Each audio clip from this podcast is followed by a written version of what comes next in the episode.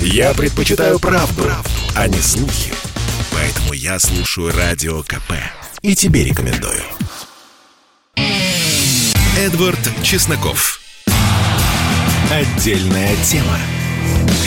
И здравствуйте, друзья! Мы продолжаем сражаться с русским великодержавным шовинизмом и поговорим о Германии. Новость номер один – это, безусловно, выборы в Бундестаг. Ангела Хорстовна уходит, и бог бы, наверное, с ней немецкий бог. А вот кто приходит, это пока не ясно, потому что самый сейчас вероятный вариант – это коалиция из умеренных леваков в лице социал-демократов, из упоротых леваков в лице зеленых и из либералов, которые которая ничем не отличается от леваков. И понятно, что эти последние две партии, они крайне антироссийски настроенные. И опять-таки наша любимая партия «Альтернатива для Германии» набрала почти на два процентных пункта меньше, чем 4 года назад. Было 12,6, сейчас еле-еле за 10 перевалили, при том, что это единственная партия, которая выступает за традиционные ценности, за дружбу с Россией, против нелегальной миграции. Ну, видимо, немецкому народу нужны все эти истории, раз он за это голосует. И неограниченная миграция, и открытые границы, и 666 гендеров, и убийственные санкции. Да, вот давайте самих, кстати, немцев спросим. Мы, кажется, дозвонились уже до Евгения Шмидта. Это избранный депутат э, Бундестага и единственный в новом составе Бундестага русскоязычный депутат. Евгений, вы с нами? Да, здравствуйте. Да, Евгений, ну вопрос такой, а вот эта новая коалиция, какой бы она ни была, еще, еще раз подчеркну, неизвестно, кто будет новым канцлером на сей момент, что она принесет российско-германским отношениям? Ну, на данный момент еще трудно сказать, как, э, какая конфигурация коалиции будет. То есть будут ли э, канцлера выдвигать социальные демократы, будут ли христианские демократы выдвигать своего канцлера – но одно ясно, каких-то радикальных изменений во внешней политике от нового правительства ожидать не стоит. То есть, скорее всего, будет э, некое продолжение э, правительственного курса. Вот, поэтому, да, в этом плане в отношении с Россией мы не ждем ни снятия санкций, ни каких-то шагов навстречу. Да, хорошо, но еще вопрос. Ведь в Германии по разным оценкам живет от э, двух до трех и даже больше миллионов русских немцев. При этом, например, в России достаточно, в российском парламенте достаточно большое э, количество всевозможных малых народов, этнических меньшинств. Они есть.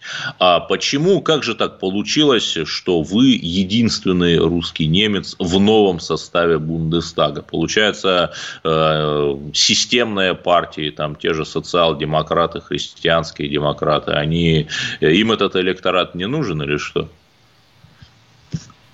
Э, да, то есть тут, конечно, два фактора. Во-первых, это и в целом низкая политическая активность, исторически сложившаяся среди российских немцев – Э, то есть э, именно когда вот эта основная волна э, миграции из, из России, из стран Средней Азии пришла, с российских немцев, то они очень быстро интегрировались в немецкое общество, но как-то политическую активность не проявляли, больше занимаясь, ну, скажем, самим собой. А да, и второе. Другой аспект это то, что э, никакая партия до сих пор э, особо не э, занималась этим, этим электоратом. Ну, за исключением ЦДУ, может быть, и в ранние годы во время приема э, вот этих э, мигрантов, не мигрантов, а именно возвращенцев на родину. Э, вот. Но э, с тех пор, как Меркель у руля, конечно, внимание к российским немцам очень упало, и они оказались, в общем-то, не представлены нигде, никакой политической силы, и только вот молодая партия «Альтернатива для Германии» э, взяла на себя вот ответственность за этот электорат, за, это, за эту группу, поэтому в прошлом созыве в нашей фракции было два российских немца, в, этом, в этот раз всего один – к сожалению, но, э, тем не менее, мы представлены хотя бы одним депутатом. Да, это хорошо. Еще вот э, западные аналитики и либеральные всякие ребята говорят, что якобы вот были фальсификации или могли быть на российских выборах, а вот на немецких выборах могли быть фальсификации. Ну, пока еще рано говорить о конкретных фактах, потому что до сих пор еще идет э, подсчет окончательных голосов. Но, допустим, сама система настолько непрозрачная, что при голосовании, скажем, по, э, по почте, э, там контроля как такового не ведется, то есть там возможны вбросы, массированные вбросы каких-то голосов, изменения голосов и так далее. Э, да, в, это, в этом плане, конечно, мы ожидаем и накручивания голосов э, вот, э, нужным партиям, и также отнятие у нас, у нашей партии тех голосов, которые нам принадлежат. Да, Потому но, что, но вот об этом, именно да, об этом почте, давайте при голосовании поговорим. по почте почему-то наша партия набирает очень мало голосов. Да, вот об этом давайте поговорим. Э, почему альтернатива для Германии набрала э, на пятую часть голосов меньше, чем 4 года назад. Было 12,6%, сейчас вот едва-едва 10%. То есть, получается, консервативные ценности немцам не нужны. Ну, тут можно много э, факторов назвать. То есть, и в первую очередь, конечно же, возможные э, подтасовки, возможные украденные голоса. То есть это мы не исключаем. Опять же, дождемся фактов каких-то конкретных. Ну а не стоит забывать так, также о той массированной кампании в СМИ со стороны властей против нашей партии. То есть нас всячески пытались все время дискредитировать. Это и спецслужбы на нас натравливали, то есть пытались э, выставить некими радикалами. СМИ, то есть э, в системных СМИ есть э, негласное правило писать о нас либо что-то плохое, либо ничего. Э, различного рода нападки, то есть, допустим, человек устроил стрельбу где-то там на заправке, тут же ведущие политики начинают в нас почему-то тыкать пальцем, говорить, что это альтернатива для Германии, сеет ненависть в немецком обществе. То есть вот такие совершенно необоснованные нападки – они, конечно же, особенно среди западных немцев, э, имеют силу. То есть э, нас тут, здесь на Западе, э, у людей с мейнстримовым мышлением, тех, тех, тех людей, которые не привыкли думать своей головой, а привыкли полагаться на мнение большинства, вот для них мы, конечно, являем, являемся неким пугалом. Вот, поэтому трудно, конечно, переломить этот тренд, трудно бороться вот, э, вот с этой системой вот этой СМИ и вот этих политиков, которые срослись в какой-то конгломерат. Но, тем Хорошо. не менее, у нас есть и постоянный наш избиратель, это и на востоке Германии, где мы в двух землях одержали блестящую победу, и также среди э, русскоязычных избирателей. Хорошо, а вот вы сами баллотировались от региона Рейн-Эрфт в Западной Германии. Вот вы с какими-то помехами в ходе своей избирательной кампании сталкивались? Ну, помехи, они в основном заключаются в том, что, допустим, если какая-то дискуссия среди, э, среди вот кандидатов именно местным по, по мажоритарному округу происходила, то э, из публики тоже звучали э, недовольные, недовольные голоса в наш адрес. Остальные депутаты презрительно отзывались о нашей партии. То есть, конечно же, это мы э, постоянно испытываем вот это некое давление. В газете, допустим, если я давал интервью местной газете, там писали, что депутат от э, праворадикальной партии, хотя праворадикальные партии известно в нашей стране конституционно запрещены. Ну, то есть вот подобного рода нападки, они, конечно же, откладываются постепенно у избирателей и вот формируют некое мнение негативное. Но я еще напомню, что вот Ольга Петерзен, тоже кандидат в депутаты от «Альтернативы для Германии», на одну из ее встреч с избирателями прямо напали боевики антифы, там человек 15 нанесли ранения ее помощнику. Так что вам еще повезло в этом отношении. Да, это, к сожалению, для нынешней Германии вполне обыденная вещь, когда происходит нападение на политиков. Ну, естественно, в СМИ и в правящих кругах стараются закрыть на это глаза, выставить как ничего не э, значащий случай, хотя действительно это наносит огромный вред демократии в стране, то есть когда именно оппозиция подвергается подобным нападкам и давлению. Да, спасибо. С нами был Евгений Шмидт, избранный депутат Бундестага от партии «Альтернатива для Германии». Желаю вам отстаивать права своих избирателей, бороться с фашизмом, безусловно, и, в общем, быть хорошим представителем в парламенте для тех, кто за вас проголосовал. Да, спасибо, Евгений. Ну, а я продолжу, понимаете. Вот кто бы там в Германии у них не победил, в любом случае стержнем этой коалиции станут зеленые. То есть партия, которая выступает не за зверюшек, зайчиков, птичек, а за радикальные ценности, радикально-либеральная, 666 гендеров, неограниченная миграцию. Причем они уже говорят, что вот надо климатических беженцев принимать. То есть, вот там в Сахаре, в субсахарской Африке там увеличилась температура на 1 градус, все, надо там 100 миллионов человек из этой субсахарской Африки принять, безусловно. Они, они так на полном серьезе утверждают. И знаете что, вот э, если посмотреть посмотреть просто на тренды, то есть некоторая угроза, что лет через 10, в общем-то, то же самое может начаться и в России. А вот начнется или нет, это уже зависит от нас с вами, потому что сам по себе декларируемый консерватизм – это не панацея. Христианская демократическая партия Меркель, она вот такой была долгое время.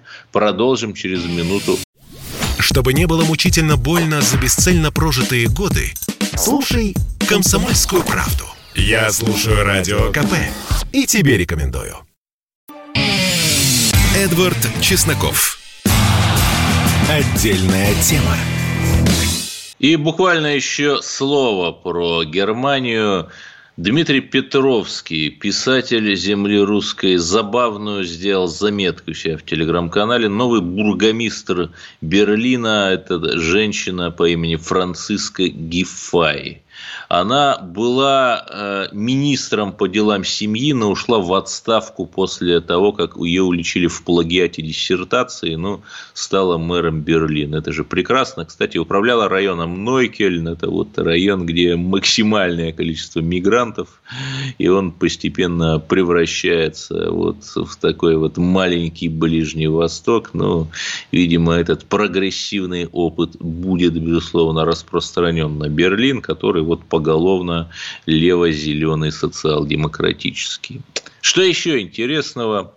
Э, втихую Швейцария – это страна э, гномов э, шоколадоделов, встает на радужные рельсы, там прошел референдум об однополых браках, и 64 процента высказались за то, чтобы их легализовать. Ну, в общем, это все было ожидаемо, э, но ведь что интересно, в Австралии, например, в 2017 году 4 года назад легализовали тоже эти самые нетрадиционные союзы, но как по референдуму посредством почтового голосования.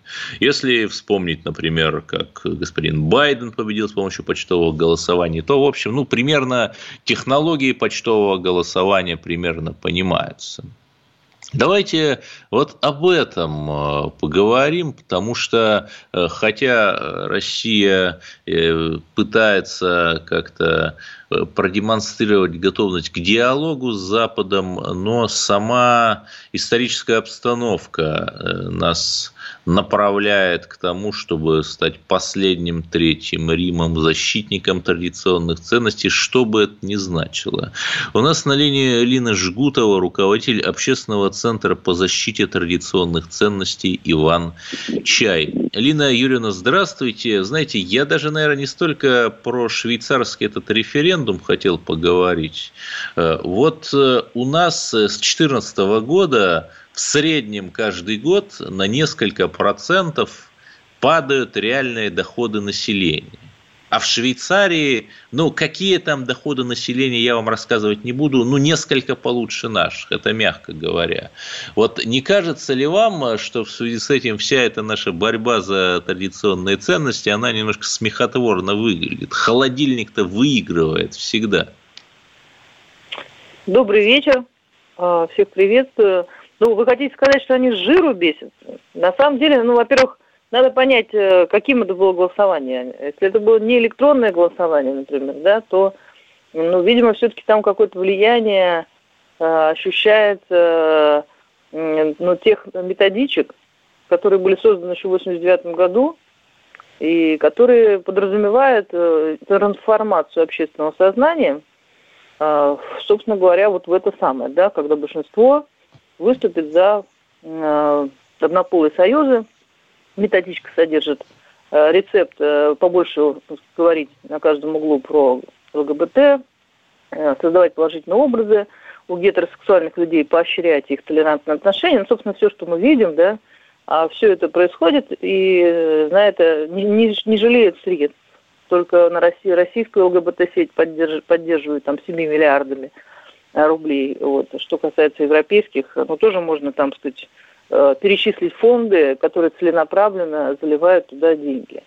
Поэтому, естественно, э, такая, такая кампания не, не проходит бесследно. Вот. Единственное, конечно, что удивляет то, что Швейцария, насколько я помню, географически достаточно близка к Франции, а мы помним, какой был, э, э, был какой, там полтора миллиона, по-моему, митинг был, да, на, в Париже э, по поводу легализации не, не однополых союзов, а когда хотели разрешить однополым парам усыновлять детей. То есть вот такая тоже, конечно, э, ну, странная картина, да, такие соседние, в общем-то, страны и так, э, скажем так, по-разному реагируют на эти вещи. Да, но понимаете, э, Лина Юрьевна, я немного наверное, поясню. Наверное, вы правы, зажигались Нет, просто. Я, я не о том, я не о том, что кто-то вот зажрался, да, пошлое слово. Э, я говорю, что когда у нас средняя зарплата 500 евро, а в Швейцарии, ну, я сейчас не скажу точно, но 3 тысячи или 3 500, так, ну, хорошая средняя зарплата, в 6-7 раз больше нашей, то как-то вот их критиковать, что вот у них плохо, а у нас хорошо, понимаете, это немножко так лицемерно, вам не кажется? Нет, конечно, не кажется, потому что совершенно разные вещи. Есть брюховное, есть духовное. То есть эти вещи, безусловно, связаны. И вот как мы понимаем, если там сказать, выстроить простую математическую модель, то вот из всего, что вы сказали, вот как раз-таки вот это пошлое и, вы, и, и, и, и выходит, понимаете, как э, э, пропорция между сказать, хорошей зарплатой и одобрением ЛГБТ. Прямая пропорциональная зависимость. У нас этого нет, как мы понимаем, пока что. Но хотя говорят, что цифры растут, одобрения. Вот сегодня тоже обсуждали, что там уже люди меньше верят в том, что какой-то есть э, какая-то есть системная поддержка это какая-то есть ЛГБТ-сеть, она да, реально существует. Там и, я поясню, это даже я даже ошибся в меньшую сторону. 6 тысяч долларов средняя зарплата э, в Швейцарии, ну, почти в 10 раз больше, чем у нас. И я не понимаю, почему, имея высокую духовность, мы должны быть бедными, ходить э, в рубище и вот этим гордиться. Но я не понимаю. Нет, мы сейчас вообще вопрос э, сказать, гордости и самосознания, по-моему, не затрагиваем. Мы затрагиваем поддержку ЛГБТ исключительно. А это отдельная тема, мало связанная, с моей точки зрения, и с тем и с другим. Вот, потому что это так сказать, программа, которая ведется, целенаправленно ведется и в отношении нашей страны, и в отношении других государств. Вот это наднациональная программа, она э, так сказать, имеет свои цели, э, в частности, там, скажем так, э, создание протестного, э, протестного сознания в обществе, вот, в частности, в подростковой среде, да, чтобы, ну и, соответственно, этим манипулирование этим сознанием в дальнейшем. Вот и все. Это совершенно прагматичная вещь, то есть как-то связано там э, с доходом граждан, э, ну, как-то, наверное, потом гипотетические доходы граждан уйдут какой-то, сказать, другим путем в чьи-то другие карманы, но больше никак не связано. Да, но, понимаете, есть еще же одна проблема. Вот я многократно рассказывал практически в каждом эфире о судьбе Анатолия Грудистова. Это обычный житель города Иваново, который, вот, защищая девушку, случайно из травматического пистолета выстрелил в человека лицо миграционного происхождения. И вот этот человек умер, Грудистову могут дать 8 лет. Понимаете, ну это же не геи и не Сорос да, организовали массовое побоище с участием мигрантов в Кузьминском лесопарке. Понимаете, это не геи и не Сорос э, совершили вот это чудовищное там преступление, где пострадала 64-летняя женщина под Сергиево посадом, тоже вот э, от рук этих самых товарищей. Мне кажется, что вот вообще вся эта проблема этого гееборчества, учитывая, что вот у нас реально убивают людей, не геи, да, она несколько надумана. А нет, а почему? Это, так сказать, эм, используется одна и та же идеология. Вам подают меньшинство, неважно, меньшинство какое-то, там, национальное меньшинство, сексуальное меньшинство и так далее, и заставляют вас э, уважать его больше, чем большинство. Вот и все. Принцип-то один и тот же. Вот, но этот принцип всегда разрушает э, нормальное общество. То есть любая ненормальность, взятая за основу, она разрушает просто общество. Вот и все. И что мы не знаем о том, что вы сами говорите, что там, так сказать, сейчас Малая Азия уже везде, да, как бы вся Германия и так далее. То есть что, что мы чем-то отличаемся, что ли? То, что вы приводите, это результат такой политики. Но эта политика просто разрушает государство изнутри. Ну, не, не только наши, конечно. Да, но тут возникает интересный вопрос. Ну, вот есть русское меньшинство, да в той же Латвии, да, и, например, э, русскоязычный гей, допустим, по фамилии Иванов, он не может себя в паспорте называть Ивановым, только Иванов с на такой э, латышской манер, потому что там правила такие, нельзя своей фамилией называться. Вот почему же молчат об этом, о притеснении потому русских что... геев в Латвии? А вот, например, э, вы никогда не задумывались, почему так слабы русские э, э, за рубежом, да, вот русские объединения, русские диаспоры, почему так слабы? Нам всегда говорят, вот там армяне, евреи друг за друга держатся, а мы вот такие все немощные, слабовольные, слабосильные. Потому что у русских э, глубоко в сознании имперская имперскость. Ну, то есть имперское, люди с имперским сознанием. Им, понимаете, они не боятся. То есть что такое, что такое принцип жизни меньшинства? Меньшинств, там, национальных меньшинств. Это объединение, это э, круговая порука, ну, то есть все, что как бы, мы принимаем за положительные признаки. А на самом деле это при, при, при, при, принципы выживания в какой-то большой среде, да, то есть они в каком-то, они привыкли выживать. Да, а спасибо. А Элина Жгутова, Элина Жгутова, руководитель общественного центра по защите традиционных ценностей Иван Чай. Э, кстати, предложу вопрос в связи с той темой, которую мы будем обсуждать в следующем блоке. 8 800 200 ровно 9702. Нужно ли главам регионов дать возможность находиться на посту больше двух сроков? Ведь есть же эффективные главы регионов, любимые народом. Обсудим через две минуты после новостей. Послушай, дядя, Радио КП. Ведь недаром я его слушаю. И тебе рекомендую. Эдвард Чесноков. Отдельная тема. 8 800 200 ровно 9702. Звоните в прямой эфир и скажите, надо ли э, нам оставлять губернаторов, разрешать им избираться пожизненно. И буквально вот 30 э, секунд послушаем э, интересные слова Владимира Путина, который перечислил главных врагов России. Кто же это? Для того, чтобы вот уверенно сказать, что мы достигли всех целей, еще ура кричать рановато. Враг еще не побежден. А враг кто у нас? Бедность значительного числа населения. Нерешенные проблемы в системе здравоохранения, образования, развития инфраструктуры. У нас есть над чем работать. Вот там наш главный противник. А главная цель – повышение уровня и качества жизни граждан нашей страны. Да, так смогут ли губернаторы, если им разрешить, переизбираться больше двух сроков, побороть эти проблемы? Давайте зададим соответствующий вопрос Константину Костину, председателю правления Фонда развития гражданского общества. Константин Николаевич, здравствуйте. Э, ну вот я не совсем понимаю, Э, у нас же вроде сменяемость власти, да, демократизм. Зачем э, нам вот этот законопроект, снимающий ограничения с губернаторов на количество сроков? Ну, сменяемость власти это хорошо, с одной, как сегодня сказал э, пресс-секретарь президента. Но, с другой стороны, не надо все возводить в абсолют.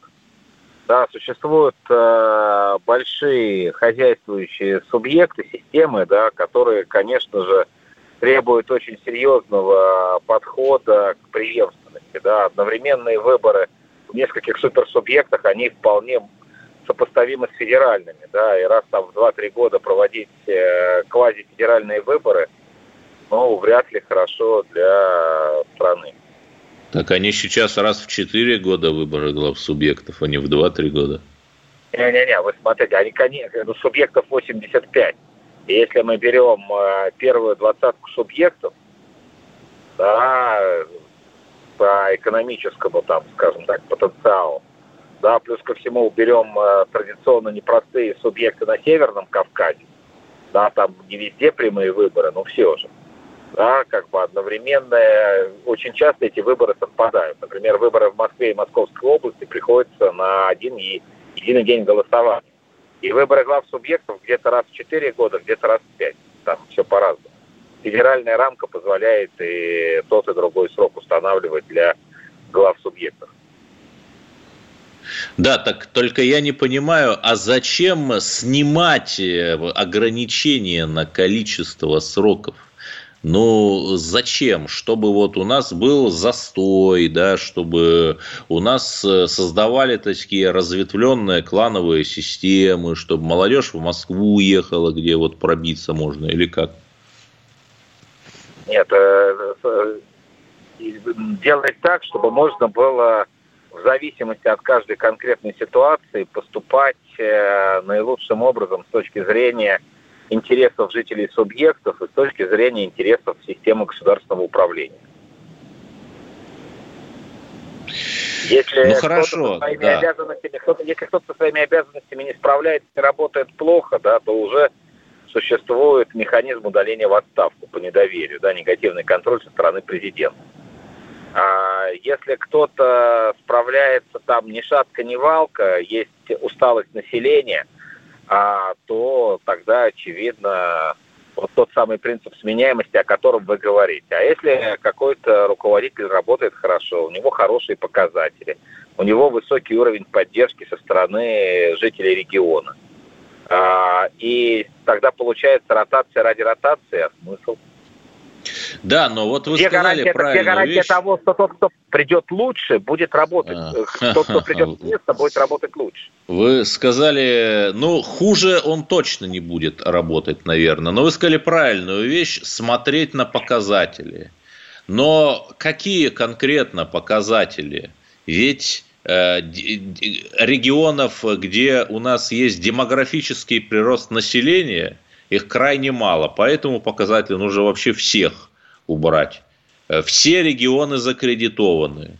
Э, все, очень мало регионов доноров. Все получают деньги из бюджета. Какие показатели? Показатели валового регионального продукта, показатели уровня доходов граждан, показатели развития социальной сферы, да, доступность э, основных услуг – вот, э, собственно, в системе государственной оценки работы губернаторов примерно эти показатели и присутствуют. Их там очень много. Я назвал ключевые, это, так сказать, на мой взгляд, основные. Хорошо. Еще есть одна интересная новация этого закона, но учитывая, что его внесли Клишес и Крашенинников, э, вероятность принятия, я думаю, велика, что губернаторов назовут э, э, исключительно главами регионов. То есть сейчас есть президент Татарстана, но он, видимо, если еще раз примут этот закон, станет главой. То есть что же это такое? Нет ли тут русского национализма? А здесь нет русского национализма, здесь есть унификация, о которой давно говорили. Да, в стране должен быть один президент. А если главы национальных образований хотят какое-то дополнительное название своей должности на национальном языке, а, ну, ради бога, они могут это через э, тире поставить. Да, как, собственно, и мэры городов федерального значения. Он может называться глава-мэр. Глава региона-мэр. Да, а сейчас получается, как будет там глава Республики Татарстан-президент или как на национальном языке? Не, ну нет, президентом нет, ну на национальном языке, да, можно. Но ага. у нас, собственно, в Якутии так и на сегодняшний день не существует такой статус-кво. Хорошо, понятно. Константин у нас так собрания тоже да. часто называются через э, тире, да, то есть как бы название на государственном языке и на, на языке субъекта. Есть ли у нас звонки 8 800 200 ровно 9702? Нужно ли главам регионов дать возможность находиться на посту больше двух сроков? Константин Николаевич, пожалуйста, останьтесь на линии. Вот у нас есть звонок, послушаем. Кто у нас? Станислав из Краснодара. Вы знаете, э, очень приятно поучаствовать в беседе вашей, но мне хотелось бы уточнить, а почему у нас от одного человека будут зависеть развитие этих показателей. Почему все сконцентрировано на одной персоне? Почему людям не дают возможность развиваться, самоуправляться, и получается от одной какой-то пробки зависит развитие какого-то всего региона. У нас что, людей записывают в неполноценных? Э, вопрос Константину Костину. А, почему же о пробке? Как раз речь идет о том, чтобы появился чиновник, э, государственный чиновник, а высокого ранга, который, наоборот, э, содействует свободному развитию граждан в том числе. Да. Есть э, все-таки закон, да, вот о котором сегодня так много говорят, он принимается э, в развитии конституционной норме о единой системе публичной власти. Да, и здесь крайне важно, на мой взгляд, э, то, что губернаторы э, должность губернатора повышается в статусе. Они э, э, не только главы субъектов, но они еще и а, государственные чиновники да, уровня там, министра. Да, это, край, это крайне важно. Это, на мой взгляд, как раз добавляет возможности э, успешно работать на а, благо субъекта. А вопрос а, про то, что давайте не будет никакого верховного руководителя, а все будет решаться на местном уровне. Но да, и у нас еще есть звонок. Давайте, давайте примем еще звонок. Кто у нас? Звонок. Евгений из Владимира. Я считаю, что, Эдвард, это все больше безразлично, и все эти вопросы повторяются из года в год, как часы, переводить, не переводить или еще что-то. Поскольку губернаторы... Да, да. Они, они ничего не решают. Они могут брусчатку, каждый ставит памятник или фонтан там по очереди. А так они в конкретике никакой не могут делать, да. поскольку все лоббируется олигархами. Ну, допустим, кто сделает конкурента я, Я не очень, честно, я не очень понял вопрос, но, возможно, Константин Костин что-нибудь ответит. Ну, мне кажется, коллега, ваш слушатель, который поучаствовал в беседе, а, не очень понимает, как устроена система государственной власти. Почему у нас от глав субъектов ничего не зависит? У них достаточно много полномочий, у них достаточно широкий круг ответственности. И как раз от того, насколько успешно решаются вопросы, да, мы видим, что в условиях, что даже два региона с примерно одинаковыми ресурсами – да, с примерно одинаковым уровнем развития промышленности, тем не менее а, совсем по-разному смотрятся, если мы э, на, на, по уровню доходов, да, по да и особенно, когда помощи. нефтяная какая-нибудь компания перерегистрируется из Москвы в Омск, переезжает из Москвы в Санкт-Петербург, просто колоссальный рост. Да, спасибо. С нами был Константин Костин, председатель правления Фонда развития гражданского общества. И, конечно же, оставайтесь на линии 8 800 200 ровно 9702. У вас последний шанс позвонить и сказать, надо ли главам регионов дать возможность находиться на посту больше двух сроков, а после мы поговорим об ужасном случае в Ульяновске, где собаки напали на инвалида. Вот за кого тут быть зеленым и либералом, обсудим через пару минут. Попов изобрел радио, чтобы люди слушали комсомольскую правду. Я слушаю радио КП и тебе рекомендую. Эдвард Чесноков.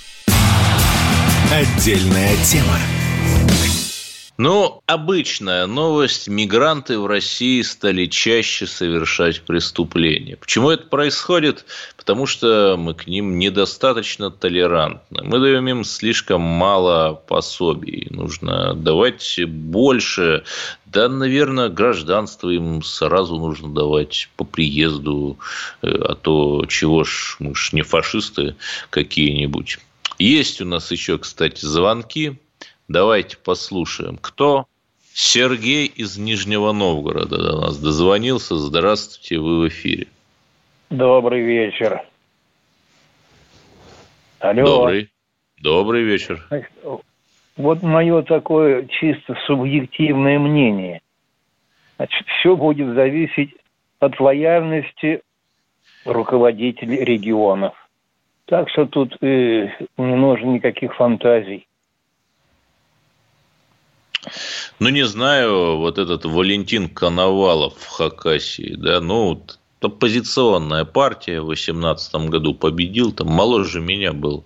А почему в Хакасии не началось вот э, какое-то благорастворение воздухов, говоря словами классика? Почему там не заметен какой-то колоссальный рост, когда вот кандидат не от партии власти победил?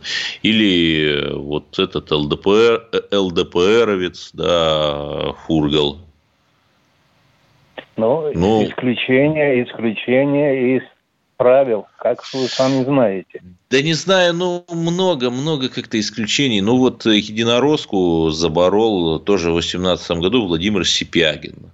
Ну, как-то вот не началось в э, во Владимирской области тоже какого-то э, прорывного роста. Ну, не знаю. Владимирская вот, область, Владимирская область вы знаете прекрасно, это комму, зона коммунистов. Там, ну, вот в курсе. Ну, да, наверное. В общем, давайте еще возьмем э, Юрия из Воронежа. Здравствуйте, вы на линии. Добрый вечер. Э, моя точка зрения такая, что сменяемость и выборность губернаторов должна быть обязательной. Обязательно. Ну, потому что то, что предложено, скорее всего, что вы люди там мудрые, умудренные опытом, понимаете это от лукавого. А в чем дело? Даже если мы посмотрим в историю, я тезисно, вот был такой древнеримский оратор Цицерон. Но он не просто оратор, он еще политическим деятелем был видным в свое время. Так вот, в своих трудах он писал, что несменяемость парла- парламента более чем три года – это подобно пожару э, на лодке в открытом море. Понимаете? Нужны свежие веяния, идеи и так далее. Но несменяемость, или вернее, вот их пожизненная, так сказать, индульгенция, ну, ни к чему хорошему не приведет, на мой взгляд.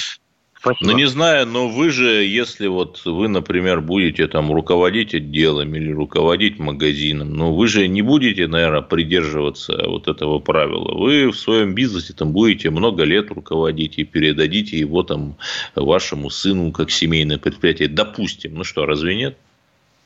Вы совершенно правы. Ну, бизнес – это бизнес, а политическая деятельность – это политическая деятельность. Здесь немножечко другое. И еще самый важный аспект. Да может быть, может быть, пусть она не меняется. Но дело в том, что все идет от того, что ну, закон -то должен соблюдаться. Вот всеми, несмотря от чинов и регалий. Когда будет он соблюдаться, тогда и будет и преемственность, и сменяемость или несменяемость. Да бога ради.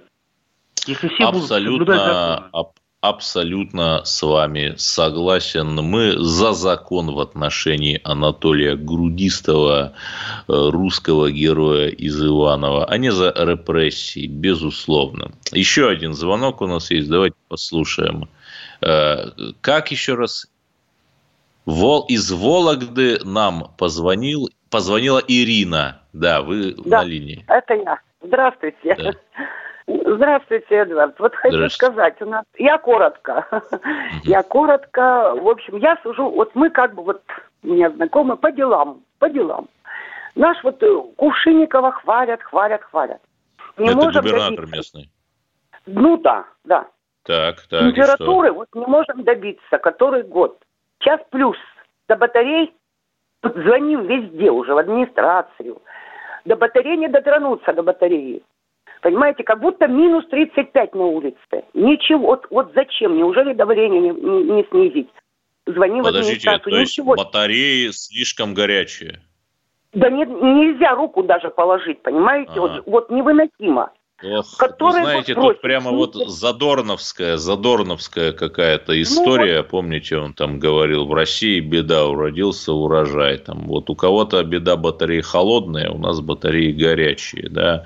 Ну, Но, наверное, все-таки лучше, лучше, когда они горячие, нежели холодные. Ну, как сказать, что... если шесть половиной зимой вот я с пенсии платить буду, так у меня, вы понимаете, вот как вот это премия включает, это пол пенсии вылетает. У нас очень дорогой ЖКХ. Вот я скажу. Да. Потом дома строят. Точечная застройка, ничего не могли сделать. Пол дома вот с этой стороны. Построили все равно комплекс целый во дворе у нас. Впритык. Люди с днем со светом ничего не могли сделать писали, ну, бумаги. Вот надеемся, ничего. надеемся, надеемся, что депутаты новой Государственной Думы услышат, конечно, э, голоса простых русских людей, потому что иначе простые русские люди проголосуют за оппозиционные партии, что, в общем-то, в известной степени мы наблюдаем. Ну, давайте, пожалуй, еще звонок возьмем. Есть у нас еще звонки? Да, наш постоянный радиослушатель Лев Николаевич из Нижнего Новгорода. Доб... Здравствуйте. Добрый вечер. Да, здравствуйте, здравствуйте. Я считаю, здравствуйте. я считаю, что сменяемость власти должна быть, но должны быть еще и показатели у губернаторов, правильно? Это да. рабочие места, зарплата нормальная. В первую очередь зарплата, рабочие места, вот эти брошенные поселки, деревни, они должны процветать. Они не должны погибать и умирать. Смертность должна понизиться, рождаемость. Ведь это все, все. Пасущиеся коровы по лугам ходить, засеянные поля. Все это должно быть благоустройство. ЖКХ пониж... понижаться должно. И жизнь должна... Вот, пожалуйста, правь делай, не воруй. А что, а что у нас был шансов? Это же вообще, это кошмар. Вот ты представляешь, вы представляете, что там творилось? Сорокин, этот, слов нету вообще. Два, два мэра, два, двое власти, и все, и воровали, и все тут карта хорошо сняли хоть Шанцева. Он сам-то весь в коррупции погряз. Только Путин его отмазал, и убрал. Так, ну, вы знаете, э, я вообще э, не хочу вот сейчас заниматься речами ненависти против тех или иных чиновников. Вот не надо. Все э, чем-то хороши, и у каждого есть достижения. Я анонсировал историю в Ульяновске, анонсировал историю в Ульяновске, где мужчина это чудовищное вообще видео на инвалидной коляске. А это совершенно отдельный, отдельная тема, что наши города не приспособлены к не приспособлены они к перемещению даже элементарному. Ну, кое-как вот в Москве только при реконструкции центральных улиц там делают э, пологое понижение бордюрного камня на перекрестках. Но и то, это может быть процент от процента от того, что надо. Опять же, строят платформы для трамваев. Это очень хорошо. Но далеко не везде, даже в Москве есть вот такие платформы для трамваев, куда заезжаешь как на пандус, и трамвай, пол его вровень становится с этой платформой. Но это тоже совсем, ну, я не знаю, может быть, 10%. Понимаете? И даже несмотря на вот эту ужасную инфраструктуру для инвалидов, вернее, ее полное отсутствие, в Ульяновске там просто какая-то собачья жизнь началась бродячие собаки э, напали на маленькую домашнюю собачку, которую выгуливал инвалид. В общем, может быть, эта собачка была его единственной отрадой. И знаете что? Ну, тут сразу, наверное, там э, появятся док-хантеры, э, появятся слушатели, которые скажут, давайте расстреливать этих собак. Не надо. Тут же все очень просто. Нужно экономически мотивировать людей. Как? Да смотрите, вводим налог на собаку. Пожалуйста, собаки иногда портят газоны. Если собака кого-то покусает, то его надо будет лечить по полису обязательного страхования. Соответственно, вводим э, плату за содержание собак дома. Но собак из приюта можно взять бесплатно, без налога. А приюты эти самые наполняются вот за счет тех самых бродячих собак.